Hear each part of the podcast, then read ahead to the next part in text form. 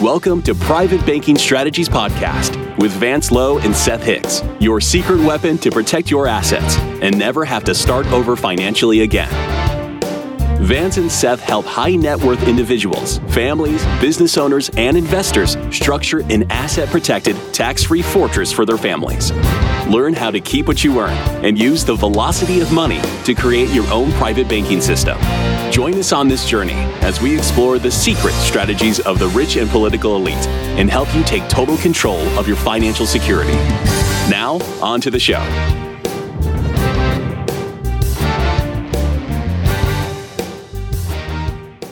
Hello and welcome to Private Banking Strategies with Vance Lowe and Seth Hicks. Gentlemen, it's so good to be back with you. How are you? Doing Absolutely wonderful. Yeah, it's just great to be back. Sometimes uh, uh, I miss our conversations, and I'm, I'm, sure happy that we can have an opportunity to uh, share a few thoughts and uh, ideas uh, w- with our listeners. Yeah, and Vance, I, I, know that you have been on vacation, right? Did you go someplace? Yeah, we did a 70th birthday um, annual reunion with my family. Oh, nice. Nice. So uh, everybody was disappointed when I told them I stopped counting birthdays after 48. 48's the number. Got it. Well, funny yep. you should say that. I turn 48 next month. So I now I know that's it. Okay. Well, pretty soon you'll be as old as me. that's right. Uh, yeah, about a month. Yeah. Oh, that's fun. All right. So, gentlemen, what are we talking about today? Well, Eric, we we're going to lay some foundation for asset protection, which is the first pillar of private banking strategies. Mm-hmm.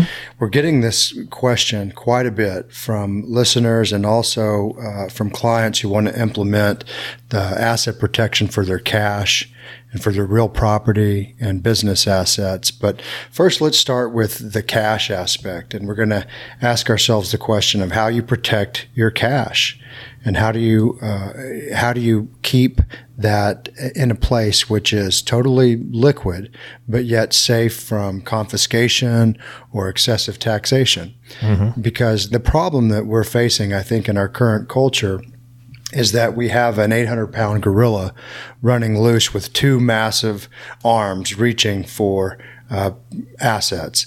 And one arm is taxation and the other arm is confiscation.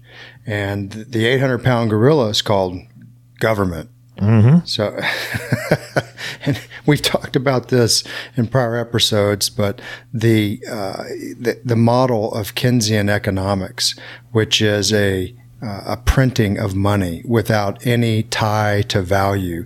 We're not on the gold standard and the silver standard tied to our money, as, as we've discussed previously. And we've got this monopoly printing of money that's now over 30 trillion dollars mm. of U.S. national debt. That's that's growing by the second. Yeah. So where do we where do we solve that problem? How do we uh, satisfy that that gorilla? That's one of the questions we're going to be asking. I'd like to avoid the gorilla. I don't know. I don't know if I want to satisfy that gorilla, uh, but I know that avoidance is is kind of illegal when we're talking like tax and things like that, right? Yeah, absolutely. And we're not talking about uh, illegal tax strategies. We're talking mm-hmm. about things that are uh, completely uh, legal and completely actually codified by the Internal Revenue Code um, in Section 7702, which we'll get into a little bit further uh, as we drill down.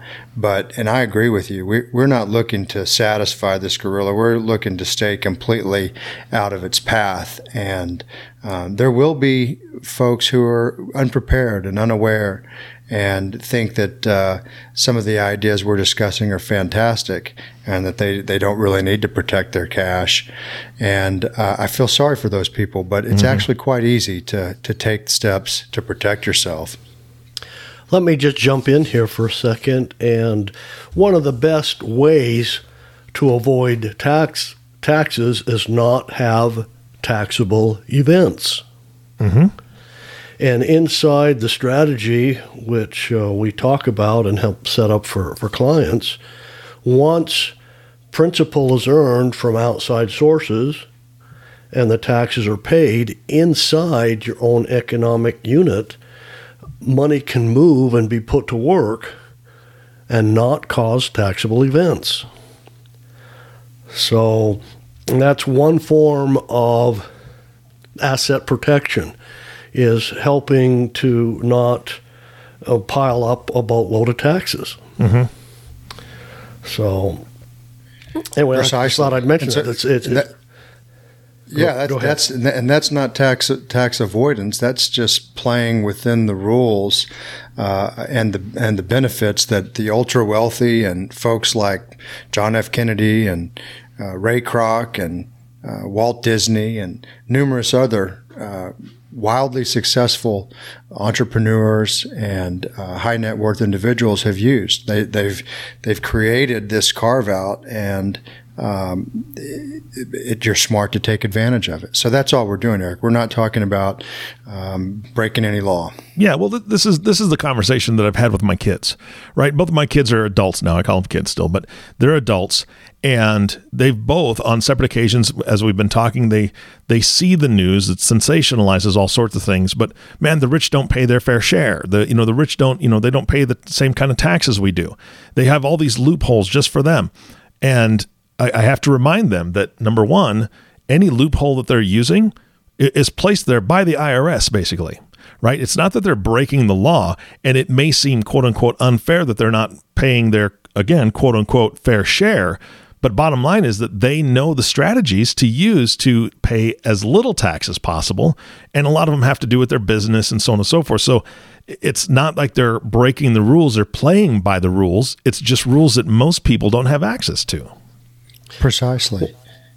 Eric, one of the things we, we also have to understand in actuality, most of that I think is propaganda, you know, Oh, yes. by our government and, and whatever.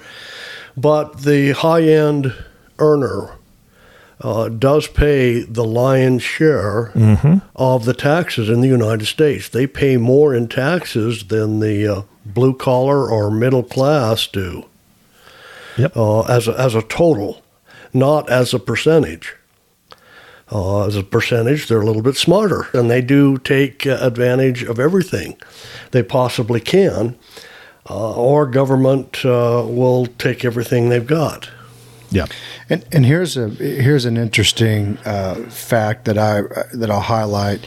Uh, in the 2016 presidential election, there were debates between uh, Trump and, and Hillary Clinton, and Hillary Clinton was uh, sounding a trumpet that says he doesn't pay his taxes. Trump doesn't pay any taxes, and and Trump simply says, "I don't pay any taxes because I'm smart and it's completely legal." So we're talking about using the laws that have been established for our uh, betterment and for our, our benefit. And there's no reason to not take advantage of those laws. And it's like Vance says, you, you don't incur a taxable event when you set up uh, the strategies that, that we're going to be discussing. So let's let's talk about something that one of the arms of of uh, the 800 pound gorilla called confiscation, and something that has been uh, in the last decade something that I think most people thought would never uh, have have come into their backyard. Bail-ins. What what is a bail-in and what is a bail-out, and and what uh, how did they come about? Well, you may remember in the 2008 financial crisis where there was toxic mortgage debt, that there were some large financial institutions which were effectively insolvent, and the government declared them uh, too big to fail, and so they used uh, U.S. taxpayer dollars to effectively uh, rescue those companies, and it outraged taxpayers. And they w- w- started banging their war drums and saying sh- you shouldn't be using taxpayer dollars to bail out private financial institutions, no matter how big they are. And so Congress said, "Wonderful, let's let's change the legislation." And they called it the Dodd Frank Act, which is all, also has the Consumer Protection Act in its name, which is is funny because it does nothing to protect consumers, and that Dodd Frank Act actually legalized what's known as a bail-in. Yeah, with a bail-in is it's where the money that's deposited into a banking institution is is actually uh, able to be seized by the bank if the bank determines that it's insolvent and needs to uh, capture those deposits to balance its books so that it can stay solvent. And people think that's that's that's not right. That's absolutely uh, thievery, and that's exactly what it is. But that's what the Dodd Frank Act allows. It allows these banks to create uh, banking contracts with you, which you sign. You you roll through 50 pages of paper when you open a bank account. Initial here, sign here. I don't know who anybody who reads that. Do you mm-hmm. do you read that, Eric? No, just like the uh, Apple update. it's 152 pages. Sure, I accept it. Right. Who does? What else are you? Yeah. What else are you going to do? Hire a lawyer to negotiate it? And you know, there's you don't have an option. If you want to open that bank account, you check yes, yes, yes, accept, and sign here. And when you do that, you're effectively taking your deposits that you deposit in that bank, and you're agreeing that they're actually the bank's uh, uh, money now, and they have an IOU which they which they owe you. And if everything works out well, and then you're you're able to pull cash out, you're able to write checks on that, and everything goes on just like it has for decades. But if that bank becomes insolvent and they've got to take depositors' cash, you're going to get an IOU from that bank, and you're either going to get stock or other effectively pennies on the dollar value for what your deposits were. And mm. that's what a bail in is. And, um, you know, the next question that people say is, I've got insurance through the FDIC, right? Have you heard that, Vance? Oh, time and time again. We're brainwashed into it. And tell tell folks what the FDIC is and what it does for you and doesn't do for you. It's a government insurance program that protects every single account. I think it's up to what, $250,000, $200,000 per account uh, that if the bank becomes insolvent, uh, there is insurance to fund back that money into your account. Uh, that's what and why we all deposit monies in the bank because it's safe. Or, or so you think. Yeah. So is it? I mean, is do they? Is it the full two hundred fifty thousand, or is that per account? Yeah, they're, they're supposedly insuring two hundred fifty thousand dollars per account uh, at at a banking institution. But but here's where you really need to to pay pay attention because that's that's an illusion for the unsuspecting. There's about seventeen point four trillion dollars in cash deposits in U.S. centralized banks, according to CNBC. Now when you look at the FDIC's own uh, published account uh, accounting that they show you what they have in reserves, um, it's it's a pittance compared to 17.4 trillion. Uh, like I think it was 100 billion or less recently when the Harvard economics professor did a study that I was uh, investigating. You got about 1.3 cents on every dollar uh, actually in reserves. So you've got this promise of well, yeah, we'll insure $250,000 per account in each of these banks, but in reality, they don't have the money to, to back that up. And if the government were going to try to bail out the FDIC, that would be happening in, a, in an absolutely catastrophic type of situation, catastrophic atmosphere, and it's not, it, it won't pencil. It won't work. So your deposits in there, uh, it's it's an illusion to think that they're safe with FDIC insurance. They're they're simply not. Hmm.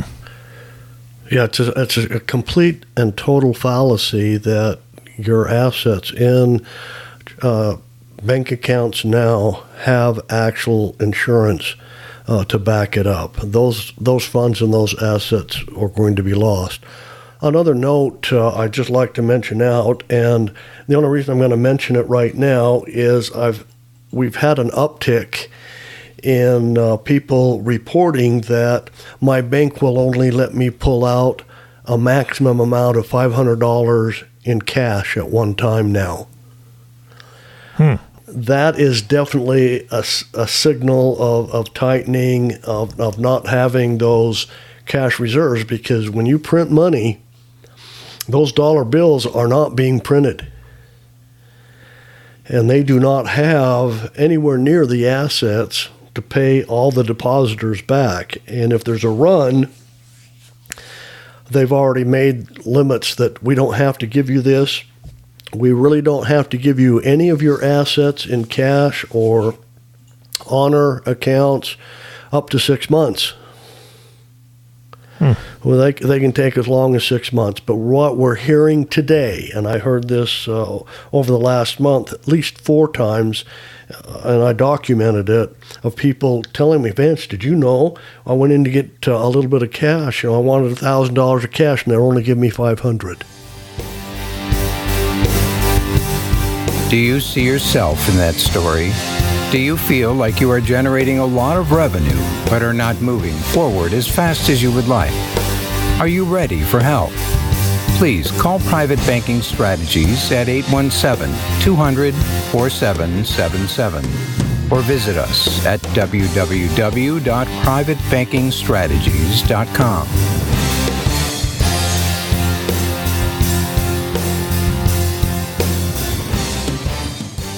So let me let me ask you about the the bail-ins, right? I mean, I, that's kind of the first time I've heard of that, Seth.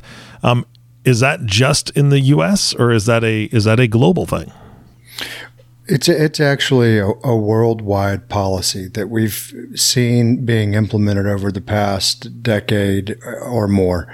Now, for folks, they may or may not be aware that it, it's actually uh, already occurred in other countries. Like in Cyprus, there was uh, the Cyprus bail-in in 2013, where uh, depositors woke up on a Saturday and uh, their bank accounts had been frozen, and anything over $100,000 in these accounts uh, uh, was seized at 50%. So if you had a million hmm. bucks in the bank account, first 100,000 was yours, and then the other 900 was fifty percent was taken, and you you actually got the other fifty percent. And there's still litigation going on for to try to recover cash assets. Ireland, their former finance minister Michael Noonan said bail-ins are now the the rule, and in fact, all uh, 28 European Union countries have uh, codified bail-in rules and bail-in laws.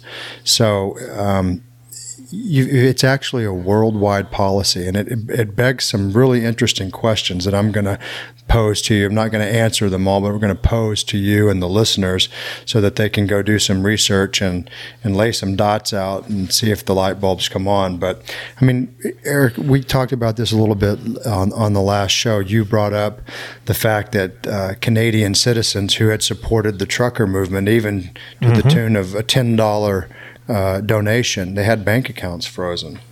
And um, I don't know if you followed any more of that that news thread, but um, it's effectively taking without any due process, a taking mm-hmm. without any type of breaking of a law. It's simply that you disagree with a minority uh, dictator in place, and that's what we're seeing.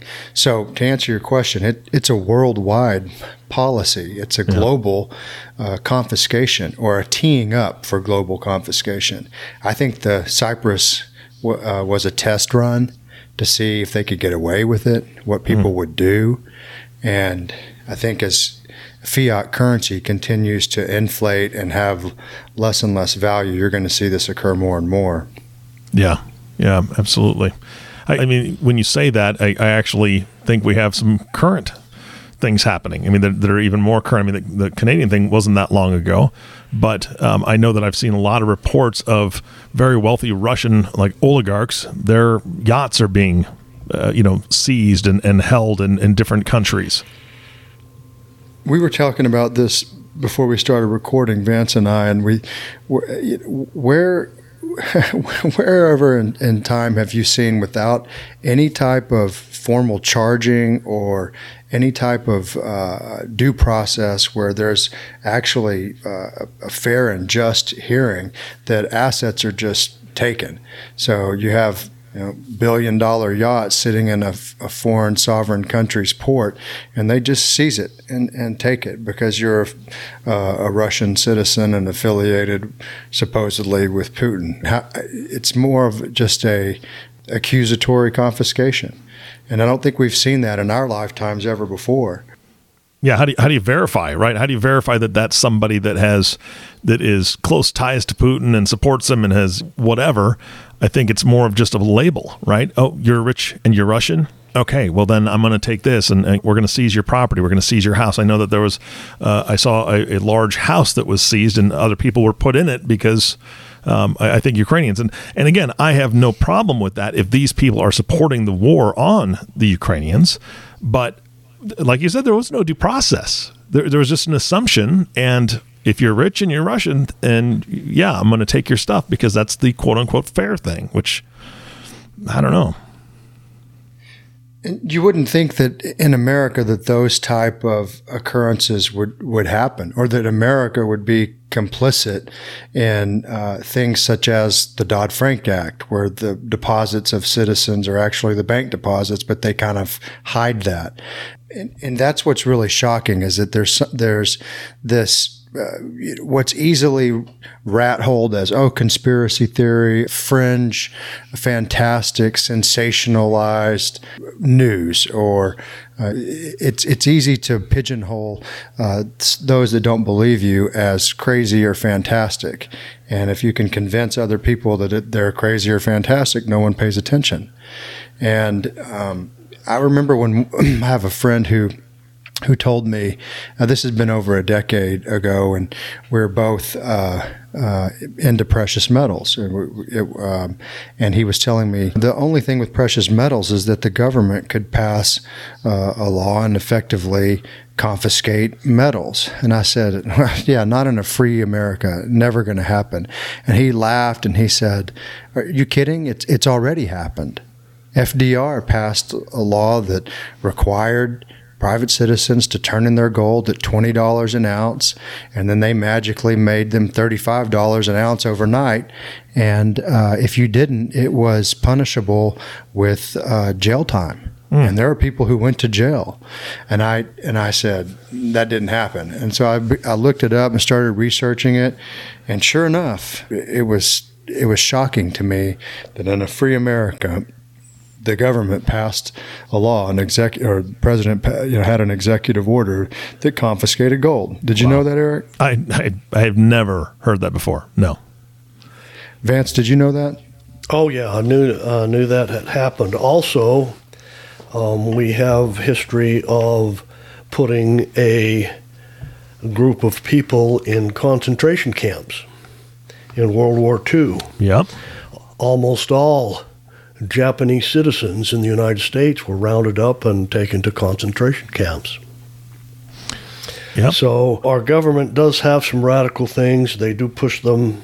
Uh, we are being tested in every way, and it's time that we either start our own economic situation or we do something to let government know in mass quantities that you know what you're doing is is going to cease or you're not going to be there. So what we're trying to do here for our audience is is pop the bubble uh, the illusion bubble that that you're completely safe in centralized banks with your cash, and that the government is always acting in your best interest. Uh, it's simply not the case. And I, I said when we started out, I was going to ask a few questions that I wasn't going to answer, but for those who want to go uh, look for the answers, I I invite that um, that drill down, and and so we talked a little bit on our last podcast about the Federal Reserve, Eric, and we talked about the creation of the Federal Reserve in 1913, and also the the IRS uh, implementing income tax in 1913, and that was no mistake that it happened in the same year. I'd ask the audience to to think about and ask themselves what is the Federal Reserve? Is it, as the name suggests, a part of our government or is it a, a private entity?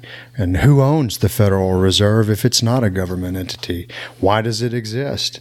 And uh, likewise, who owns the centralized banks where we deposit our money? There's also an International Monetary Fund, which is an organization called the IMF, the acronym for International Monetary Fund, and it controls monetary policy throughout the globe.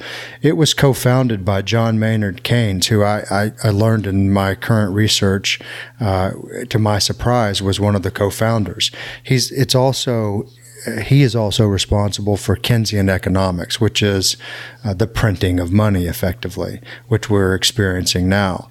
So when people begin to answer those questions about the Federal Reserve and centralized banks and the IMF, you're, you're going to see a connection of dots that creates a more nefarious plan of control than most people have really ever considered or thought imaginable. The centralized banks they they're effectively cracking down on cash transactions, as Vance had mentioned, and they, you know, your bank uh, effectively reports what they consider a suspicious deposit or a suspicious withdrawal. Why do you why do you need five thousand dollars in cash?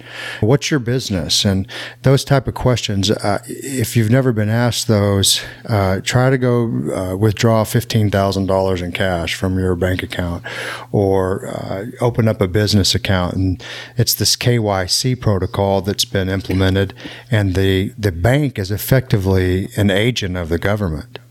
And um, I don't know if if you've ever had that. Uh, that occurrence, but in, for example, in real estate development, if you're paying uh, some contractors by sub and you need you need cash to pay them, and you're pulling cash out of your your bank account, you'll you'll have a a teller ask you questions. The manager will come over and ask you questions, and or if you make a deposit in cash, the same same protocol. You've got to ask yourself uh, why. I mean, is that not strange? Have you ever experienced that, Eric?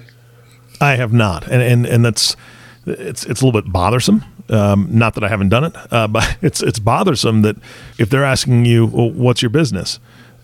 I'm going to ask, "Well, why is it your business?" you know, it's it's it should be none of their business. This is the money that I have in my account. I'm not asking to take out extra. If I have 15 in there, I'm not saying, "Hey, give me 20." Then they can ask me questions. But yeah, no, I'm not I'm not too keen on that. Yeah, that, and that would be called a loan, right? It's and that's where it comes back to this is my money, or so we right. think it's our our money, but uh, in effect, they want to control um, your cash transactions, and they want to control you. Um, Guys, this is all part of what what sometimes I term as the ostrich syndrome. We bury our, bury our heads in the sand. We think and no matter how much we have talked about the Dodd Frank Act ever since it was passed, uh, people still believe the money in their bank accounts are owned by them. And that is not the case.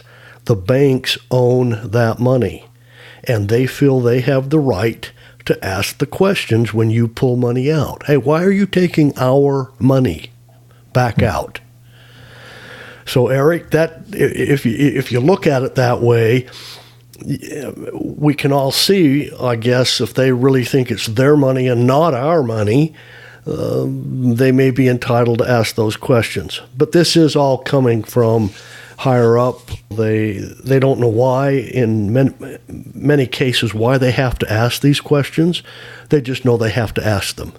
And if they get a belligerent answer or if they get a suspicious answer, they have to document it and report it. They actually have to do a report on $5,000 and above now that you put. Mm. And if they're not allowing that, I think just recently uh, I had read where anything that's suspicious uh, can have a report written up on it coming out of your account. Well, and here's the thing: is I think that they have tried to normalize this by saying, you know, th- these are safety procedures. We want to make sure somebody's not getting scammed. And as much as I appreciate stopping a you know, 85 year old woman who maybe has shown some signs of dementia from pulling out $50,000 in cash to give to the pool boy. I don't think it's their responsibility to check every possible transaction. It, it just doesn't make much sense. Precisely, and it's it's always in the name of what we're doing it for your good, right? We're, it's for your benefit. We've never lived in a society since the inception of our country that that that adhere to that. We we take responsibility for our, our own actions and and family helps family. And so I, I, it's a great cover, but in reality, it's about control. And um, here's an interesting fact as well. Since the coronavirus uh, pandemic ha, has has been in uh, the past couple of years. There's been almost four trillion dollars uh, deposited in centralized banks. That that's a massive increase in cash yeah. influx into normal bank account deposits, and part of it has is directly tied to the uh, the printing of money. Since um, we've started tracking this in the past uh, year and a half, the, uh, the national debt went from 26 uh, trillion to over 30 trillion, and it, it's increasing by the second. And it's a rapid parabolic increase uh, in in deficit spending, and that's also trickling down into cash that people have in their hands. And they don't, why do they put it in centralized bank accounts? Why, if you even had a suspicion that your funds were at risk and that they could be taken from you in bank insolvency, and there was an easy option for you uh, to keep it safe, why why wouldn't you do that? Well, the reason is people just don't know about it. Yeah. They just they just don't know about other options. Well, I, we're getting low on time here, guys, and I, I want to get this wrapped up. But before we do, I know that this really is going to be tying into the next podcast. So, Seth, why don't you lead us out kind of and, and tell us how this all wraps up today and then how it's going to lead into the next podcast? Sure. Well, we're going to get into uh, the the fact that there is a better option to in place to store your cash in an asset protected uh, structure. I mean, some people put uh, money under their mattress, some people put it in the ground if they don't want to trust a bank, and those are probably better than a centralized bank, frankly, in this current culture. But there's a much better option, and so we're going to lay that out in the next episode and and dig into to what that option is and how to protect your cash assets, and we're also going to talk about how to protect your your real estate and other business assets through private banking strategies. All right, gentlemen. Well, I, appreciate your time today. Vance, any closing thoughts from you today? You know, I just uh, want to try to keep as many people alert to the situations that there are alternatives. You don't have to just accept what's coming down the pike. Yeah. And we hope we can contribute to that knowledge. And I think that's, uh, you know, important for everybody to know. All right. And then my last question is this Seth, if people want to hear more or find out more, uh, you know, before you know, they don't want to wait for that next podcast, I know they can go to the website. What's what's the address for people to get there? It's privatebankingstrategies.com. Privatebankingstrategies.com. And on the website, you can uh, give us your email, and uh, in exchange for that, you can download a copy of our uh, red pill book, we like to call it. Uh, what's what banks don't want you to know, and how you can protect yourself. That's a free book, and you can also listen to it in audio form. We've also got a, a, a resources page where we've got podcasts that we've produced on a number of different topics that drill down on the seven pillars of private banking strategies. And there's blog posts and the emails that we have are, are quite robust in describing various scenarios and circumstances where people can uh, sink their teeth into private banking strategies as well, Eric. All right, perfect. Thank you guys so much for your time today. And of course, our last thank you goes to you, listening audience. We wouldn't be here without you. Thank you so much for tuning in and listening to the Private Banking Strategies podcast with Vance Lowe and Seth Hicks. If you have not subscribed to the podcast yet, please click the subscribe now button below. This way, when Vance and Seth come out with a new podcast, it'll show up directly on your listening device. This makes it really easy to share these podcasts with your friends and family. And again, I'm going to encourage you to do that just because this is a lot of information, a lot of education that these guys are providing. And there's nothing better than people that are kind of in that similar situation or have those same concerns, striking up a conversation about what you're learning on this podcast. So please share this. Again, thank you so much for listening today. For everyone at Private Banking Strategies, this is Eric Johnson reminding you to live your best day every day and we'll see you next time.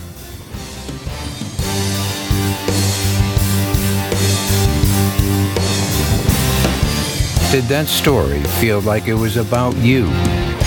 Do you feel you should be making more progress toward your financial goals? Do you feel stuck? Let us help you get unstuck. Are you ready to take action and get your own private bank? please call Private Banking Strategies at 817 200 4777 or visit us at www.privatebankingstrategies.com. Thank you for listening to the Private Banking Strategies Podcast. Click the subscribe button below to be notified when new episodes become available. The information covered and posted represents the views and opinions of the guest and does not necessarily represent the views or opinions of Private Banking Strategies. The content has been made available for informational and educational purposes only. The content is not intended to be a substitute for professional investing advice. Always seek the advice of your financial advisor or other qualified financial service provider with any questions you may have regarding your investment planning.